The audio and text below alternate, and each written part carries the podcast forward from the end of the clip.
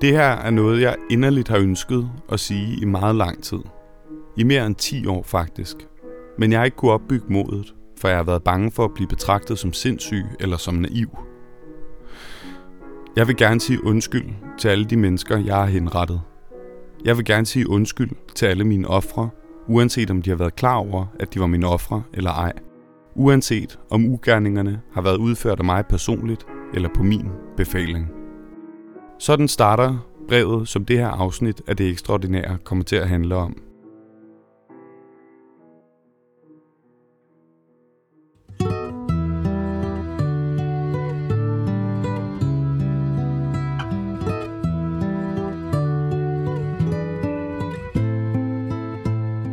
Jeg kan lige så godt være ærlig og sige, at det her er et afsnit, som jeg har været enormt meget i tvivl om, hvordan jeg skulle lave. For det handler faktisk om to forskellige mennesker. Et menneske, hvis handlinger og holdninger strider mod alt, jeg tror på, både politisk, etisk og menneskeligt, i sådan en grad, at han givetvis ville have slået mig ihjel, hvis tid og sted havde været lidt anderledes. Det andet menneske er et, jeg har dyb sympati for, hvis handlinger jeg beundrer, og med hvem jeg tilbragte en så hyggelig eftermiddag, at vi endte med at aftale og holde kontakten fremadrettet. Og fordi tid og sted ikke har været lidt anderledes, end tid og sted nu end har været, så er de to mennesker en og samme mand, og det komplicerer jo unægteligt sagerne en smule. Ikke mindst har det udfordret min opfattelse af, hvad et menneske er i stand til at gøre af forfærdeligheder, og endnu mere i stand til at gennemgå af efterfølgende forandring. Det her er historien om en mand, der med Bibelen i hånden gjorde sig selv til herre over liv og død. Han var næstkommanderende og senere øverstkommanderende i de libanesiske styrkers hemmelige politi under landets blodige borgerkrig, der varede fra 1975 til 1990. Men efter krigen begyndte han at stille spørgsmål til sine egne handlinger, holdninger og fjendebilleder, indtil han i år 2000 skrev et offentligt brev, der vakte et ramaskrig, og som ifølge ham selv nok kommer til at koste ham livet før eller siden. Det her er historien om Assaad Chaftari. Jeg hedder Sigurd Hartgård-Pletner, og du lytter til Det Ekstraordinære, der er blevet til i samarbejde med Projects by Mrs. Bentz. Velkommen til.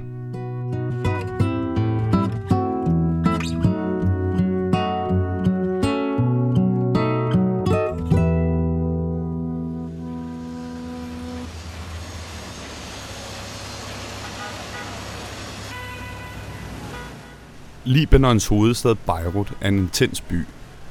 Forladte franske palæer med vilde fine træer voksende ud gennem de tillukkede vindueskodder, kirker, moskéer og synagoger side om side, futuristiske skyskrabere med hængende haver og gamle boligkomplekser med grå betonvægge, der er fuldstændig oversprayet med skudhuller, det armenske festkvarter med fine cocktailbarer, natklubber, Porsche og Ferrari'er og 10-årige syriske flygtningebørn, der vandrer rundt mellem stiletter og jakkesæt og forsøger at sælge roser. Det muslimske kvarter Hamra med nødhandlere, gadesælgere og brosten. Det kristne Jetawi, hvor ældre fransktalende damer hænger ud over altanerne og sænker kurve ned i snore til kioskmændene for at købe et par æg. Og midt i den her intense by med strømgeneratorer, plastikoperationer, bilos, helikopter og bombekrater og overdådige blomsterbuketter overalt. Lidt tilbagetrukket og oppe i et højtliggende kvarter finder man caféen Al-Falamanki, som jeg holder meget af. Og det var lige der, i Falamankis fagnerige gårdhave, med sofaer, velklædte tjenere og backgammon-spillende gæster, at jeg for et par uger siden mødtes med Assaad Chaftari på en solrig februardag til en snak om at slå mennesker ihjel, for derefter at hengive sit liv til kampen for fred. For at forstå Assaad, hans ugerninger og hans kontroversielle brev til offentligheden, skal vi starte i hans barndom, og derfor vil jeg nu overdrage ordet til ham selv. I was living nearby, very close to the center of the city. I was living like any normal lower middle class family, My parents are good Christians, They practice their faith and I was like them, Well, it was mainly study. And in summer we went to Aley, which is in the mountain, an area where Christians and Druze lived. where we spent our 3 months, and this is where we could really explode, do whatever we wanted to do. I mean, bicycles, camping, anything you can think of. But in Beirut, no, I don't remember that until we became, maybe 15, 16, where we started being able to go to the beach by ourselves, or to go to Hamra area where the modern city was starting, Oh, many things, shaped me. Well, I can start by what I used to hear about the Muslims, Maybe not directly from my parents, but all around me, All my parents, without them noticing maybe that they were impregnating me with these ideas, It's like this guy who used to be the partner of my grandfather, and who brought us suitcases at the beginning of each school year, And my parents used to say, well, how nice he is, although he's a Muslim.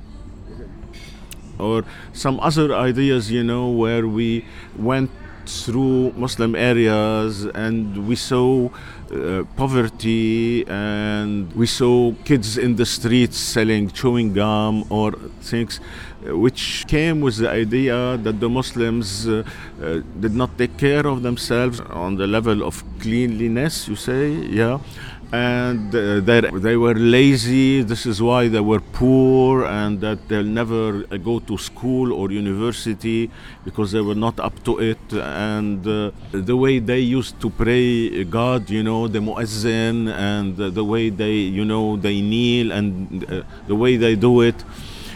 These were brought to me by remarks from all around me, Although I had some Muslims with me at school, But for me, these were not the real Muslims, because they were almost Christianized for me. This is what I saw. No, the real Muslim was the Muslim I heard about, or I saw in the streets.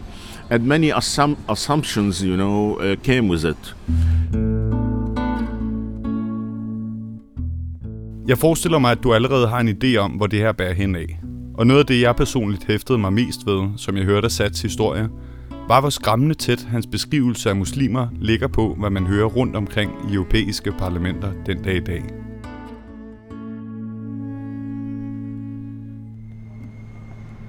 Before the war, or starting 69 maybe, things started to change, For me, the Muslim was not only a strange beast who was so different from us, but he was also someone who was trying to overthrow the Christian authority in Lebanon, or the pro-Christian regime, let's say, And why would he do that, We were better than them, and they knew that we were better than them.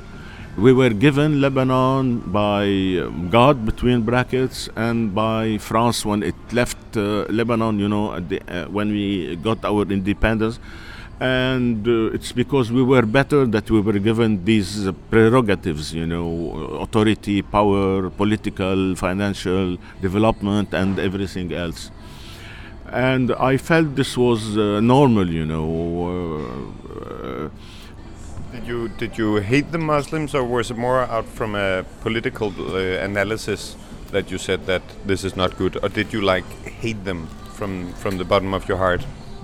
Not yet at this level, Avoiding them maybe, but when this thing started, I became afraid of them, because we felt that they were more numerous than us Christians, and they were receiving money and weapons and training and their alliance with the Palestinians.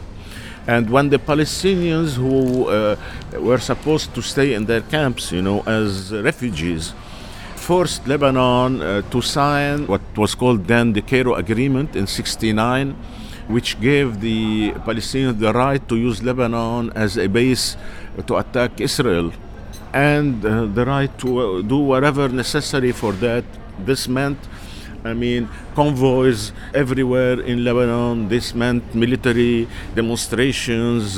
This meant checkpoints later on where they used to arrest Lebanese and army members, army officers, to ask for their IDs, you know, in your own country. So at the end, yes, I was afraid of them, but I think that I started really hating them starting 73, 74. Just leading up to the Civil War. Yeah. So we were a bunch of kids, you know, we were something like 20 young, I remember I was the oldest among them, you know. And we thought that we should get armed. So what were arms for us back then? You know, sticks, belts, and these slingshots. Slingshots and similar. It was really ridiculous until we thought that the things were going bad very seriously, and that we should join a Christian party, a stronger Christian party, making sure that it had its own military training camps like anybody else back then, you know. And this is what happened, you know. We joined this party in 1974, and in 75, I think, we were ready. Den libanesiske borgerkrig, som startede i 1975 og varede frem til 1990, er en meget rodet affære, der kostede omkring 150.000 mennesker livet. Meget groft sagt var det en krig mellem forskellige folkeslag, politiske grupper og mellem kristne og muslimer. Der var meget involvering fra udenlandsk militær, ligesom der var et hav af militser, der indgik i alliancer på kryds og på tværs. Jeg vil i det her program ikke forholde mig så meget til selve krigen, men blot lige fortælle, at det kristne Kateb-parti, som Assad havde tilsluttet sig, er dem, man i folkemunden kender som de kristne falangister. De spillede en meget stor rolle i krigen, og i et forsøg på at undlade at komme ind på, hvad jeg synes om dem, vil jeg nok bare nøjes med at foreslå en Google-søgning, hvis man vil vide mere om deres ståsted eller handlinger.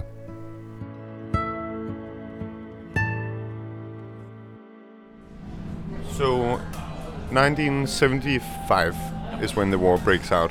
Do you remember the day? Of course, I'll never forget it. It was a Sunday, the 13th of April, and after having gone to the mass in the morning, we were having our normal Sunday family lunch, you know, at home with my parents. We were aware of nothing, you know, when I received a phone call from the responsible of the sector where I was affiliated, you know, in the party. He told me, why aren't you here at the local headquarters, you know? Don't you know what's happening? I told him, no, what's happening? He told me about the events in the Remaini area, you know, in the morning, the assassination of the bodyguard of Pierre Gemayel and the clashes that with the bus and whatever. He told me, it's chaos, put on the TV and come directly to the center, you know. I put on the TV, and so we heard, you know, what was happening. And I said to my parents, my brother was with me, sorry, we have to leave, we are needed.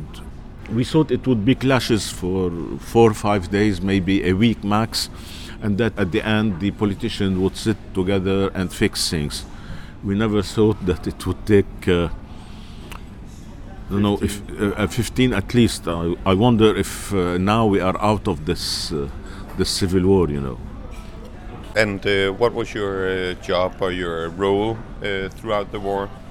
Well, before the war started, I think we had decided that we should get organized on the level of telecommunications, you know. So even immediately at the start of the war, we went to our center and we started working in telecommunications. Being an engineer student, you know, for me it was appropriate, you know, position, you know, where you have to understand in frequencies, in antennas, in telecommunications, in power, and a lot of things. So it was about covering the work of the boys on the border lines and relaying data from a center to another, and similar things. I fought a little bit downtown, you know, in the Grand Hotels area, you know, but it was something really very light, nothing really serious. At a certain level, some officers from the army came and trained people who had a university level in mathematics and engineering on how to make the calculations for artillery. So I had this training also for some period, but I was doing two things and I was studying in the same, you know, so during ceasefires we went to the university, or we went during the day, and during the night we went to the headquarters or to wherever we had our function. Then a friend of Bashir Jumayel, who was with him at school, started coming and we got acquainted to him. And one day he comes and tells me, our leaders don't know a thing about what is happening on a political level because they are too busy in the daily thing, you know, and neither on the military level, you know. They wake up in the morning and they don't know what happened last night, for example. So we have to create something that might help them and inform them. And this is how it started. It all started. By it, I mean what will become later the Central Intelligence and Security Service of the Christians. Okay. And I was part of it, you know, all along until I became number two, till 85, where I became number one.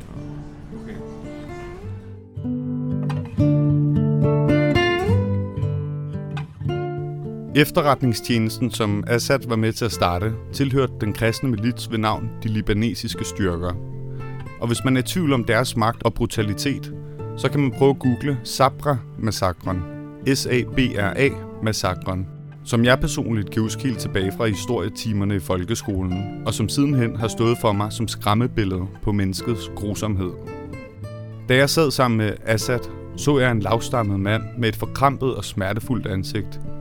En mand med rystende hænder og bekymrede og forpinte øjne. Jeg har svært ved at rumme og være i samtalen, som jeg vidste bevægede sig ind på nogle forfærdelige ting. Så i stedet for at spørge direkte ind til f.eks. Sabra-massakren, spurgte jeg Assad, hvad hans opgave var i de libanesiske styrker.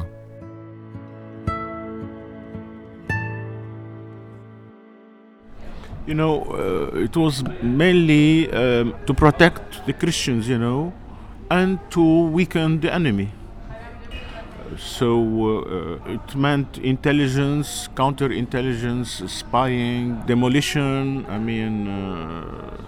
kidnapping, assassination, interrogation, whatever you can think of in this field, you know. What was, did you have like a normal day? A normal day would go like this, or were they all different, the days? I don't think there was a normal day. You know, each day it brought its own problems, its own issues, you know. Of course, there were periods where we went home, ceasefires or political agreement or something, but it was not always the case, you know.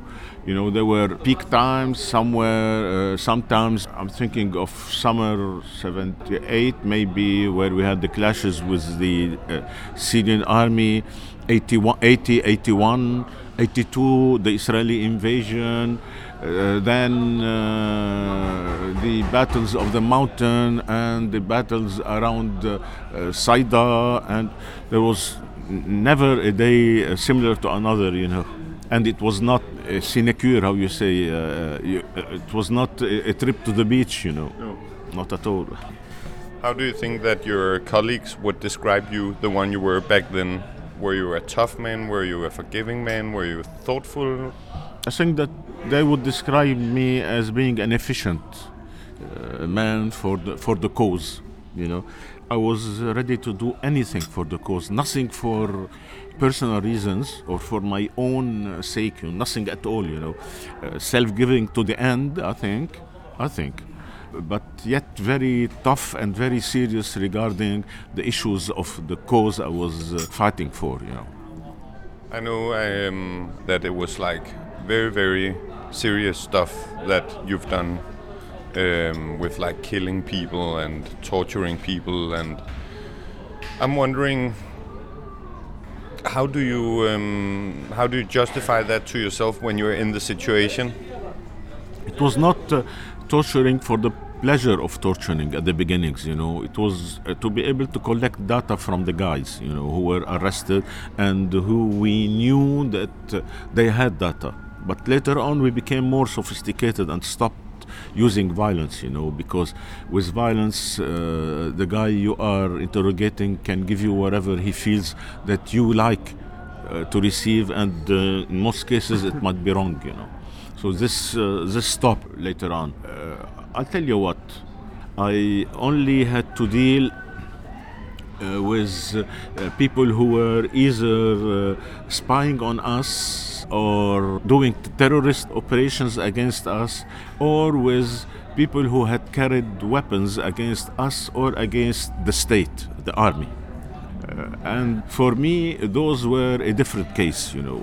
Anyone who was arrested, brought to us, and who was really innocent at this level was released very easily. For the others, this would have been a really different case. And yes, I do admit that at the end, I was one of those who took life or death decisions. The issue is not there. The main issue is that I did that with a clear conscience.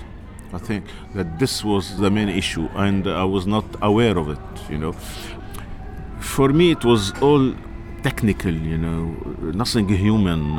And this is what I regret. It's that sense of humanity that I lost somewhere. I thought that it would be enough not to kill innocents, and that the others were, I mean, you know, that I had the right to do it for the others, you know. I don't remember I ever killed intentionally any innocent, okay, only because of his identity or because of anything else. How many people's death do you think you caused, like approximately, just to get an image? Many ask me this question, you know. Frankly, I don't know. I'm not hiding. I'm not hiding at all. I don't have any figure in mind. I always wondered how many. I don't know, but many were killed.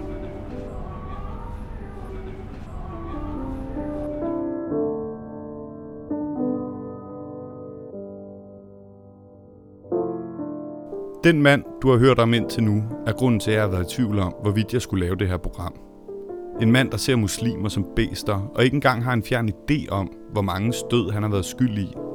I et videoklip, jeg har set med Assaad, fortæller han, at han dræbte 500, gik til præsten og bad om syndsforladelse, og derefter dræbte 500 mere, før han atter returnerede til præsten i samme ærne. Min tvivl om programmet skyldes den mand, der siger mere, end han prøver at udlade, når han siger sætningen: så vidt jeg husker, tror jeg ikke, at jeg bevidst har dræbt uskyldige udelukkende på grund af deres identitet. Manden, der egenhændigt besluttede, om anholdte skulle løslades eller henrettes.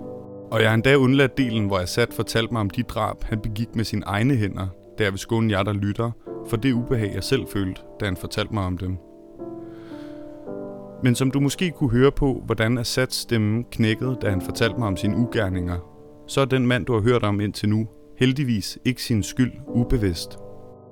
Og det er her historien vender, og vi skal til at møde det andet menneske, som er grunden til, at jeg overhovedet har lavet det her afsnit. Mennesket, som jeg vil våge at påstå, var den mand, jeg mødte i Beirut for et par uger siden. Jeg springer over krigens udpenslinger og bør derfor lige forklare, at Assads gruppe efter en fredsaftale med muslimerne i 1985 blev kuppet af en anden kristen gruppering. Resten af krigen levede Assaad som flygtning i eget land, både hadet af de kristne for at indgå fred med muslimerne, og hadet af muslimerne for at bekrige dem i 10 år. Og det er i perioden her fra 1985, hvor krigen tog en dramatisk drejning for Assaad, at hans indre også begyndte at ændre sig ganske betragteligt.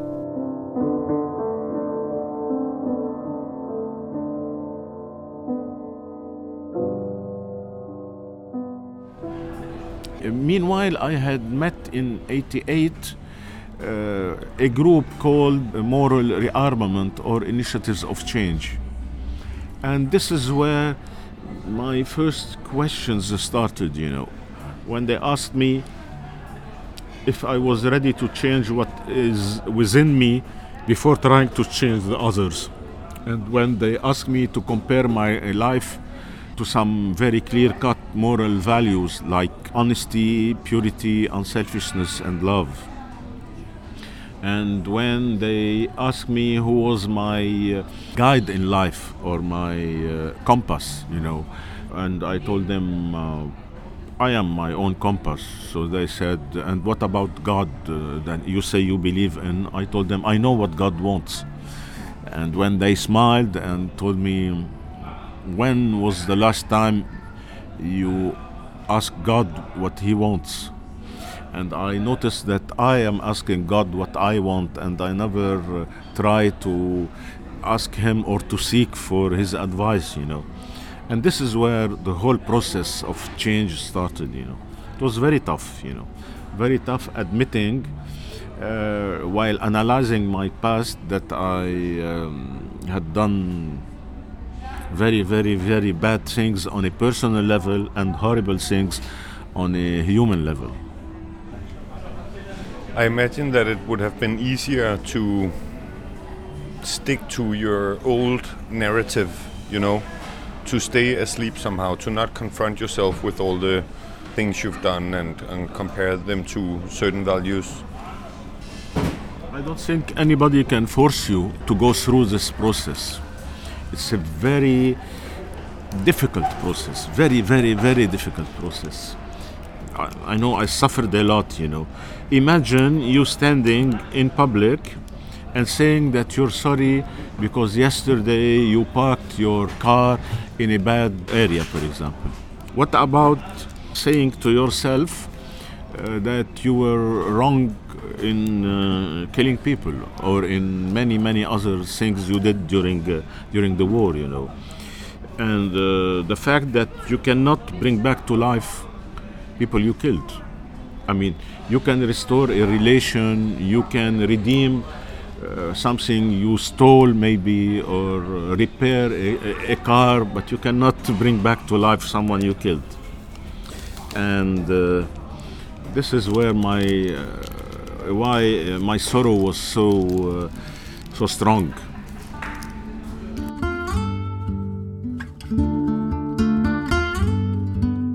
Jeg kan næsten ikke forestille mig, hvor svært det må have været at kende sin skyld og sin fejl, som Assaad gjorde det. Når jeg bare tænker tilbage på mit eget liv, hvor svær erkendelsen af, at de ungdomlige og lettere naive synspunkter og idealer, jeg navigerede efter tidligere i livet, ikke har været specielt opbyggelige.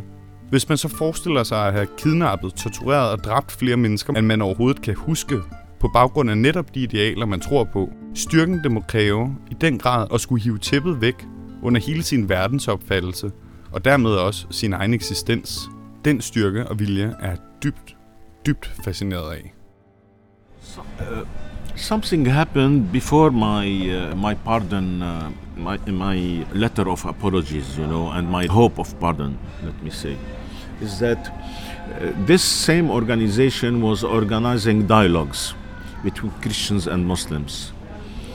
Civilians, you know, they started with normal people, you know, later on clergy from both sides, later on, you know, politicians, and I was invited to join these dialogue meetings, and this is where I discovered that I did not know the other the way he truly was, you know. I had a lot of prejudice, misconceptions, and. And by the others, you mean the Muslims in your The Muslims way? And the leftists, and not only that, I also discovered that they were misinformed also about the Christians. So this was my first discovery. The second discovery was that I don't behold the truth by myself, and that truth is somewhere is my truth and their truth together. The third thing was that on a social level, many of the ideas I had about them were wrong, you know, on a social level, and later on a political level too. I discovered that they were human beings. They were not them, those guys, the Muslims. No. They carried names and they had their families for which they cared, and many other discoveries, you know. And I had to learn to listen, not only to hear, but to listen, really to listen first, then to accept some of their ideas, you know. Wasn't that very, very difficult? Like, because that would also question your own whole life, yes, to start understanding them. Maybe not, maybe astonishing also to discover that things were different than what I thought, you know, and that they could be friendly, you know, they were not demons, and that we could also maybe be compassionate to each other, and more than that, start loving each other and being ready to work together for the sake of everybody, not each one's community. It's a discovery, you know. It's like a baby who puts his finger for the first time on fire, you know, on a candle or something. You know, there's something that hurts here. For me, it was to the contrary. It was a relief, you know, and hurt also, because once you get to know them, you regret your hatred and your ignorance toward them, you know. So it was these two things. Yeah.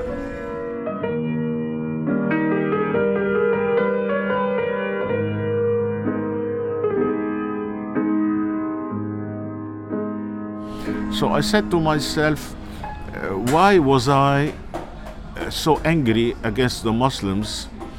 It's because these events had happened and that nobody was speaking openly about them, and that those who had done it had never excused themselves or explained why they had done whatever they had done, from both sides. I felt that I had inherited the hatred of my ancestry, the trauma and the hatred of my ancestry. So I said, what would be the best way to change things? The only thing would be truth. Truth was TH, not CE, you know. Of course, CE is always hoped, you know. Then one day I heard my son, and this I repeat frequently, became 12 or 13 and came back from school with a bad thought that he had heard his friend say about the Muslims. And this is where I really felt danger, because it seemed as if history was repeating itself, and I saw in my son myself, you know, ignorance about the other and despise and these ideas, you know, about Muslims, you know. So I said, okay, now I had regretted, I had asked for God's forgiveness, but two things were missing. Starting saying the truth, one. Two, asking for the other's forgiveness. For Greek Orthodox, you know, when you go and confess your sins, the priest maximum tells you to redeem yourself by saying prayers or similar things, and something futile really. And I felt that this was not enough, you know. It was very clear to me that I had to apologize publicly for what I had done, forgive also the others, all the others, Christians or Muslims, and try to redeem, if redemption was possible, you know. So my main message was for the youth. We were young like you, and we were wrong. Don't repeat it. Don't do what we did. Go and discover by yourself and learn by yourself. Don't believe your society. Assads oplevelse af, at sønnen, altså ligesom ham selv, havde arvet forfædrenes had og traumer, fik ham til at beslutte sig for at skrive et offentligt brev. Og til den dag i dag er Assad stadig den eneste højtstående aktør fra den libanesiske borgerkrig, der har gjort netop det.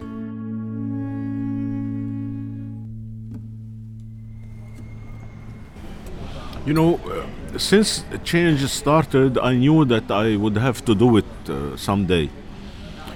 But I used to avoid this idea, you know, and to run away from it. Because I knew how tough it would be and will be, you know.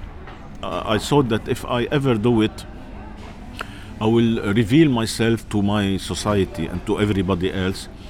While I was trying to stay low profile, always staying low profile. At a certain level, I really felt that I could not get away from it anymore. So I wrote it and published it. Yeah. Was it difficult to write? Not at all. And this is what is so bizarre. I think my mind had written it before my hands wrote it. I wrote it in a burst of 5 minutes. Yeah, and in classical Arabic, and I'm not good in classical Arabic, you know. 2 days previously, I had been to meet the president of the local Initiatives of Change group here. I told him, listen, I had this thought following me, and by now I feel that I have to do it. He smiled, he never answered. Because it's a very personal thing. So I went home and wrote this letter, and I got out from my room and gave it to my wife. I told her, read this. She read it. She did not recognize my handwriting, neither did she recognize me. She said, who wrote it? I told her, I wrote it. She said, what for? I told her, to be published. So she told me, let me read it again. She read it again. She said, I'm fully with you. You can go ahead. Were you afraid how it would be accepted publicly? I had the first reactions before it was even published, you know. It stayed 4 days at the news center, you know. They felt it was, I don't know why, that it was dangerous and the crazy thing to do, so they kept it there. I had to call them to tell them, if you are not going to publish it, I will give it to someone else to publish it. And they said, okay, it will appear tomorrow. That same night, I received a phone call from my former chief, you know. His secretary was calling me and told me, he tells you not to not put it. You don't know what you're doing. And it was a very, very serious threat. But I had already decided, so I put off my phones and waited until it appeared, and wow, second day it was an explosion.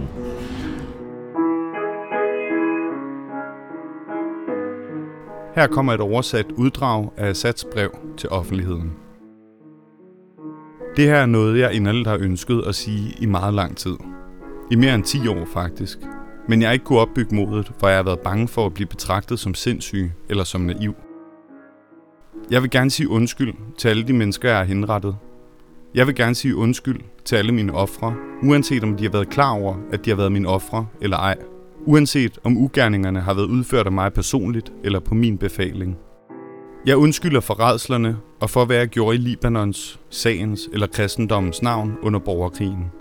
Jeg undskylder for at betragte mig selv som ene repræsentant for de her idéer og forestillinger. Jeg undskylder for at have set mig selv som en gud, der egenhændigt kunne skabe orden i eget og i andres huse, uanset midlet, herunder også ved brug af tvang og vold. Jeg undskylder for, i hvad jeg troede var et forsvar for kristendommen, ikke at have praktiseret den ægte kristendom, som er en medmenneskelig kærlighed. En kærlighed, der ikke kender til vold. Jeg undskylder for at have været fanatisk. Jeg undskylder for, sammen med mine soldaterkammerater, at have troet, at målet helligede midlet.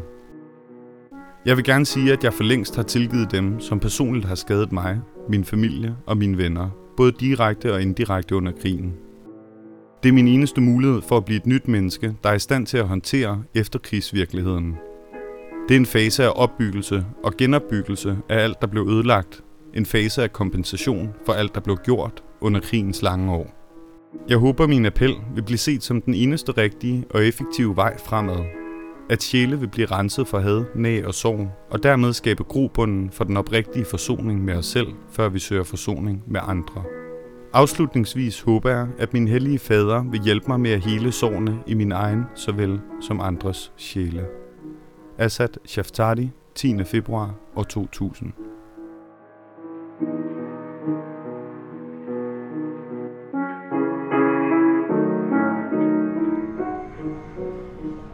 Second day, it was an explosion of anger from my former comrades, you know, and to the other side, an explosion of hope. You know, my former enemies were so gracious and so hopeful. I had the impression that at a certain level, they were hoping that this thing will happen someday, where a Christian or any Lebanese would stand up and say, we are sorry for what we did. It was me, okay. Among the Christians, some were very, very angry. Others said, okay, but why do it publicly? Okay, do it between you and God. Why? Others said, okay, we think like you, but we cannot do such a thing. But the others were angry to the to the utmost, you know. But I did not regret it a second, you know. Now I'm feeling more and more that people are accepting it, you know, especially among the Christians, you know, because they felt that at a certain level, they misunderstood it. They felt that I was accusing everything that my comrades and I had done, but it was not the case. I mean, there was a phase where we were defending Lebanon from an invading, or at least two invading armies, you know, the Palestinians and the Syrians. So there was a noble part in it. But what I accuse myself of is many things that do not come under this noble war, if you like. I don't know if it is clear enough. I mean, and when they say you went too far, you know, why are you accusing us? We were only on a defensive position, and we were only defending ourselves, and we were massacred and invaded, and you did not have to accuse us all. When I tell them, okay, but can you explain this, that or that we did during the war, you know, they say, yes, you are right, you know. And what kind of things were that, like specific atrocities or what? I mean, not, you know, many things, you know, like shelling civilian quarters to get our revenge, for example. I mean, arresting anybody in the street only because he was Christian or because he was Muslim or because, you know, and many other issues, you know, like punishing the civilians, you know, like putting our hands on food and, you know, and forcing people to come forward and all these similar issues, you know. When the letter was out, was it a relief for you? Not at all. It's not even a relief now, you know, because it was a challenge. A challenge, a personal challenge first, between me and myself, to be able to do something sustainable and to continue. And a challenge because I was fighting my whole society, not only the Christians, but the whole Lebanese mood, atmosphere, way to think, way to behave. And, you know, because I could not guarantee that my former enemies, either from the Christian side or from the Muslim side or from the Palestinian side, would forgive first, you know. Yeah, but at a certain level, I really felt that I was ready to pay the price, you know. Peace cannot be built, I think, without paying a price. Whatever this price is worthy, peace. Mm. What is the biggest price you paid? First, it's being misunderstood by many.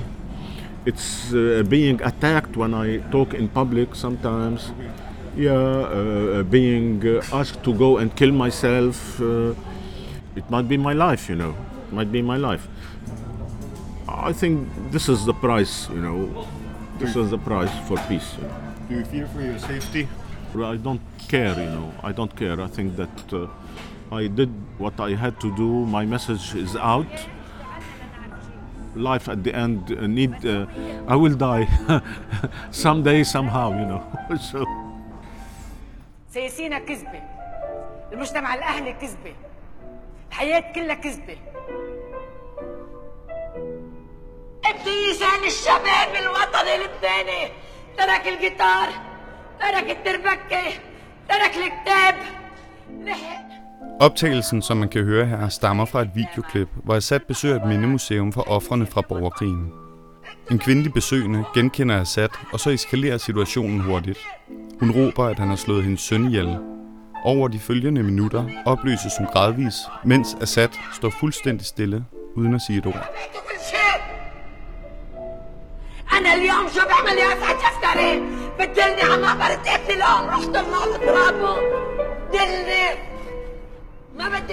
I'm a bit curious about, I think forgiveness is a very, very important thing in our society and something that we tend to forget a lot. But I'm very curious in whether you can forgive yourself. Have you forgiven yourself? And do you think that one can do that? Ay. Sometimes I think I did.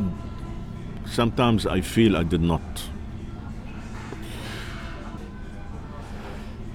Doing what I do, I mean, being active in preaching for nonviolence, in personal change, in love, in dialogue, in either on a personal level within Initiatives of Change or within the organization that we created some years ago, which is called Fighters for Peace. I really feel more confident, you know, that I am redeeming part of what I did. But when you hear a speech of hatred by a politician, a clergyman, or even a guy in the street, you know, you feel guilt again. You feel that maybe you are not doing enough or did not do enough.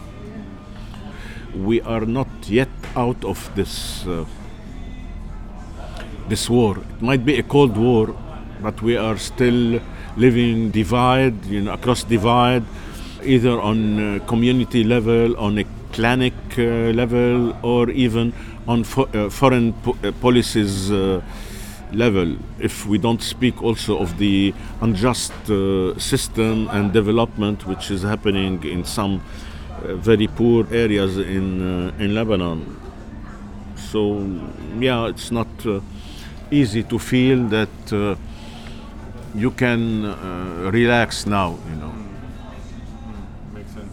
I did not wait for the others, because no one ever asked for forgiveness. I did not wait for the others. I went and told them that I had forgiven. And I had also to go and visit some of my victims or their parents whom I remember, you know. How did they react? You know, differently. You know, but you feel that a victim or a victim's parent is there waiting for the moment where someone will come forward and tell the truth first. The truth sometimes is more important than the word, please forgive me. And then to hear a perpetrator or someone representing the perpetrators to come forward and say, please forgive it. Forgive me or forgive us. You know, it's a relief. Of course, some people would like to get revenge, get justice, get whatever. I'm not speaking of these factors. But knowing the truth and hearing that whisper saying, I'm sorry for what I did. You know, it can change lives. It can change the future of countries, of communities, of relationships. It's a miraculous word, I think, forgiving or asking for forgiveness. Because when you hate someone and you refuse to forgive him, this someone does not feel a thing. You, Assaad is eating you. Your own Assaad is eating you and not him. So it's part of the healing process, maybe, to stop making yourself suffer first. But this is very egocentric, I mean. But it will liberate you also, you know, from maybe not loving this person, but loving other persons. Because if you are, stuck in hating him, you will not be able to love anybody else.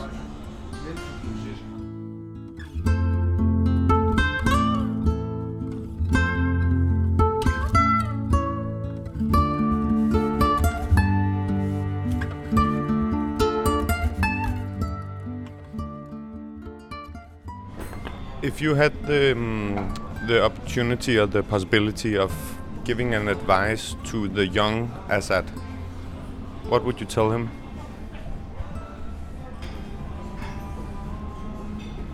Don't believe your politicians. Don't believe your clergy leaders. Don't believe your parents. Don't believe your teachers. Go check by yourself. 1, 2, go ask the other, sit with him, dialogue with him, discover him, and find out together a solution to your problems and issues. I'm not saying that I'm a saint now. I mean, the older me is not a saint. And sometimes I fall, you know, because of lack of understanding of the other, lack of dialogue, yes. But at least now I know what should be done. Now, of course, I would have maybe tried also to, as an individual, you could not change things before the war, you know. There was this huge injustice by the Christians against the Muslims, you know. So on a personal level, this would be my answer, the answer what I told you, you know. Please let us get rid of the word tolerate and replace it by the word love. The word tolerate carries something negative, you know, that I am tolerating you. It's as if I'm telling him, you understand that I am forced to accept you and tolerate you. While the word love is different, you know, love does not carry any identity, any race, anything. It's a human being to a human being, you know. Are you Christians, or do you carry an identity of a Christian word only? This is the main question and the main issue. I used to carry an identity. Only. Go to church, yes, practice, yes, sometimes not practice, yes, but I thought I was the Christian. I was so far from being Christian.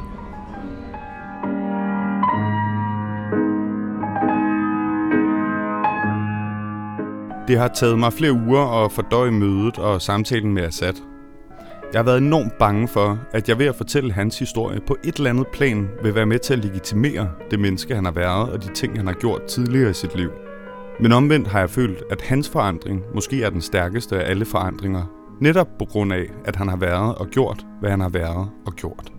Den dag i dag er Assaad vicepræsident i organisationen Fighters for Peace, der hjælper skoler, universiteter og flygtningelejre med at skabe dialogsessioner.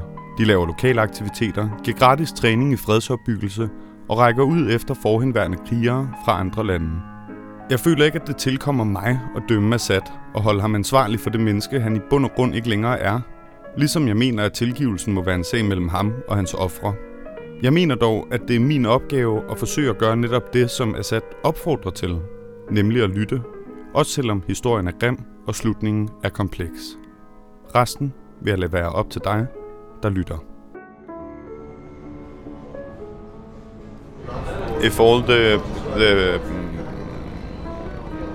parents or the families or the relatives for your victims was listening to this program per se, and you could tell them only one thing, what would you say? I know you will not forgive me easily, but I hope that you will be able to meet the Creator not carrying any hatred because of me in your hearts.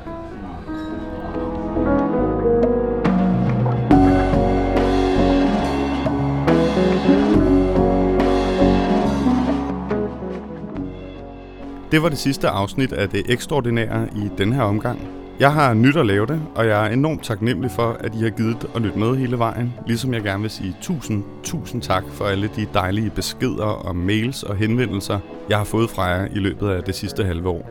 Hvis omstændighederne vil det, kan det jo være, at jeg kommer tilbage med flere afsnit fremover, men hvis man gerne vil høre lidt mere om tilblivelsen og om tankerne bag programserien, så fortæller jeg om netop det i en samtale med Iben Maria Søjden i Politikens Boghal på Rådhuspladsen i København, onsdag den 20. marts kl. 17. Og arrangementet er selvfølgelig gratis og åbent for alle. Sidst, men bestemt ikke mindst, vil jeg gerne sige en stor tak til Projects by Mrs. Bentz, uden hvem der slet ikke havde været noget program. Jeg vil gerne sige en stor tak til alle dem, der har turde åbne op og give mig lov til at optage deres historier. Jeg vil gerne sige tak til min kyndige redaktion, bestående af Emil Wilk, Signe Christiane og Thomas Borger. Jeg vil gerne sige tak til Mads Kok, der har komponeret al musikken, Andreas Kjærgaard, der har stået for grafikken, til Osmund Sully Høgda, der har bygget hjemmesiden, og sidst men ikke mindst til Christian Møller, der har hjulpet med synligheden. Tak for denne gang.